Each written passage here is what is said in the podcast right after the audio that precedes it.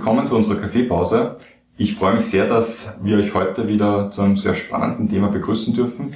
Wir werden uns heute den Buchstaben E annehmen, wie in den letzten Folgen schon, in der letzten Folge schon angekündigt. Das Thema Environment oder Umwelt wird heute im Fokus stehen und äh, das ist deswegen, insbesondere deswegen auch ein sehr besonderes Thema, weil der Umweltgedanke mit dem ursprünglichen Gedanken der Nachhaltigkeit sehr eng verknüpft ist. Ähm, wie der Josef in einer der ersten Folgen schon angekündigt hat oder, oder beschrieben hat, kommt der Begriff der Nachhaltigkeit aus der Forstwirtschaft. Also es soll immer nur so viel Holz abgeschlagen werden, wie dann auch wieder nachwachsen kann.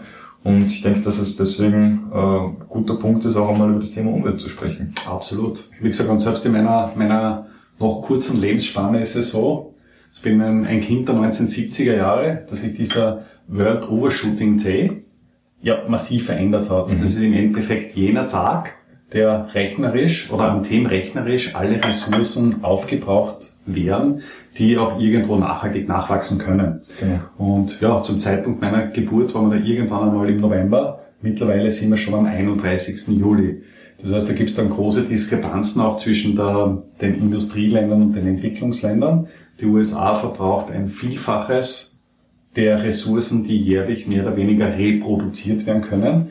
Und andere Länder, die, wo der Wohlstand einfach nur nicht so weit fortgeschritten ist, verbrauchen deutlich weniger. Wobei man jetzt durchaus auch sagen muss, durch diese ganze Covid-Krise und so weiter ist jetzt ist äh, schon mal ein, ein deutlicher Schritt zurückgegangen. Es ist, das ist eh immer, immer auch das Thema, weil es ja auch mit Wohlstand zu tun hat und äh, wir sagen, wir wollen immer, dass alle Menschen äh, nicht nur jetzt äh, aus der Armutsfalle vielleicht rauskommen oder dass Leute ernährt werden können, sondern dass auch jeder Mensch mit einem entsprechenden Wohlstand leben kann. Und die Frage ist, was die Welt an sich überhaupt hergibt an Wohlstand, der für die gesamte Menschheit dann auch ähm, möglich ist oder tragbar ist. Genau. Also das Problem, und das ist jetzt immer die Herausforderung, dass dann die Reichsten ein bisschen zurückgehen müssten, damit dann die Eimer noch nachziehen können. Und daran scheitert es in der Praxis dann oft, äh, wenn es dann Umsetzungen gibt.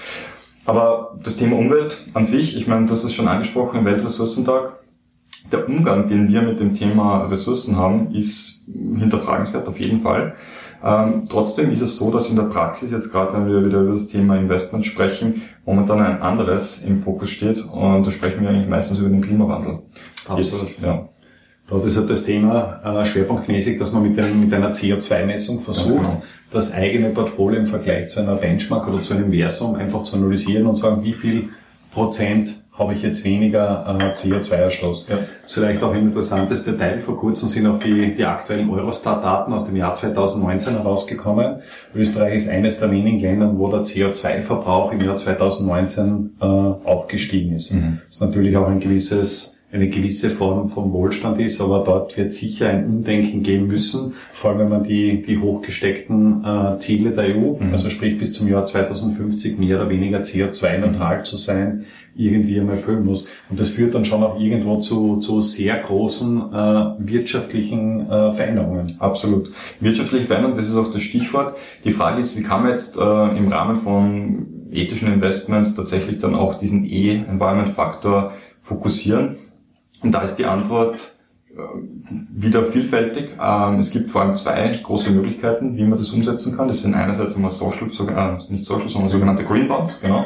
Äh, das Thema Green Bonds werden wir in einer anderen Folge noch separat behandeln, deswegen da jetzt noch nicht so viel dazu, aber da geht es im Wesentlichen einfach darum, dass man das Anleihen begeben werden, wo der mit Zweck, wo die Mittel auch noch eingesetzt werden, halt grünen, umweltthemen, bezogenen Themen genau gewidmet sein muss. Ähm, das ist mal eine Möglichkeit. Und die zweite Möglichkeit ist, dass man im Rahmen eines Best-in-Class-Ansatzes oder mit Positivkriterien diesen Faktor auch mit berücksichtigen kann das Thema Best-in-Class-Ansatz, heute verweise ich die ganze Zeit auf äh, zukünftige Themen, komme ich da drauf, aber ähm, das ist etwas, was wir in drei oder vier Wochen auf der, auf der genau. Agenda haben werden. Genau. Ja, und zusätzlich neben diesem Best-in-Class-Ansatz, sprich, wo ich das, das Gute fördere, habe ich auch noch die Möglichkeit, äh, eben beispielsweise Kohleunternehmen oder sonstiges auszuschließen. Das heißt, ich kann auch noch über, über die Ausschlussebene fahren. Das ist übrigens eines der beliebtesten Ausschlusskriterien, dass man einfach sagt, einerseits das Fracking, was sich ja gerade in, in Amerika äh, großer Beliebtheit erfreut mhm. und natürlich auch umweltspezifisch große, große Spuren hinterlässt. Auf der anderen Seite ähm, auch das Thema Kohlekraftwerke, wo dann doch ein, ein, eine sehr große Umweltbelastung mit einhergeht. Und was man durchaus auch sieht, also die Gewichtung der klassischen Energieaktien ist ja doch äh, signifikant zurückgegangen. Mhm. Die Bedeutung des Sektors ist äh, drastisch reduziert und da merkt man auch schon ein, ein, ein gewisses Umdenken. Wie gesagt, die, die größten 20 Prozent des S&P sind mehr oder weniger die fünf Unternehmen aus dem Tech-Bereich, die mhm. de facto mit, mit klassischer alter Industrie mhm. nicht mehr wirklich was am Hut haben. Ja, man sieht schon auch, äh, dass ebenso Initiativen, wie sie die Greta Thunberg jetzt zum Beispiel ins Leben gerufen hat mit den Fridays for Futures, äh, dass die wirklich äh, nicht nur jetzt in den Medien, sondern auch in der Politik und in weiterer Folge dann auch im, im ökonomischen Bereich, also im wirtschaftlichen Bereich, die tatsächlich massive Auswirkungen haben. Also über diesen sozialen und Governance-Bereich, das wird zwar irgendwo noch mit berücksichtigt, berücksichtigt, aber der Umweltfaktor, der ist in den letzten Monaten massiv im Fokus gewesen und bei uns in Österreich haben insbesondere deswegen auch die Grünen, so vermutet man, ähm, wieder den Einzug ins Parlament und jetzt mittlerweile sogar in die Regierung geschafft. Also man sieht, dass das vielen Menschen tatsächlich ein Anliegen ist und deswegen sollte man das Thema Umweltschutz und ähm, auch ethische Investment auch aus einem Risikoaspekt heraus betrachten, weil es in der Zukunft ja schon einfach, dabei einfach die Gefahr besteht, dass systematisch klimaschädliche Unternehmen, vielleicht auch Staaten, die klimaschädlich agieren, äh, Nachteile finanzieller Natur haben werden. Absolut. Wie gesagt, die Performance des Energiesektors mhm. äh, war die letzten Jahre definitiv unterdurchschnittlich, was sicher auch mit der, mit der Produktivität zusammenhängt. Beim äh, angekündigten Fracking liegt wahrscheinlich mhm. irgendwo der Break-Even Einstandskurs zwischen 40 und 50 Dollar. Das heißt, beim jetzigen Ölpreis mhm. ist man hochdefizitär. Das kann man auch de facto nicht einfach die Leitung abdrehen und sagen, wenn der Ölpreis wieder über 60 Dollar ist, drehe ich einfach auf, sondern das ja. sind andere Mechanismen dahinter.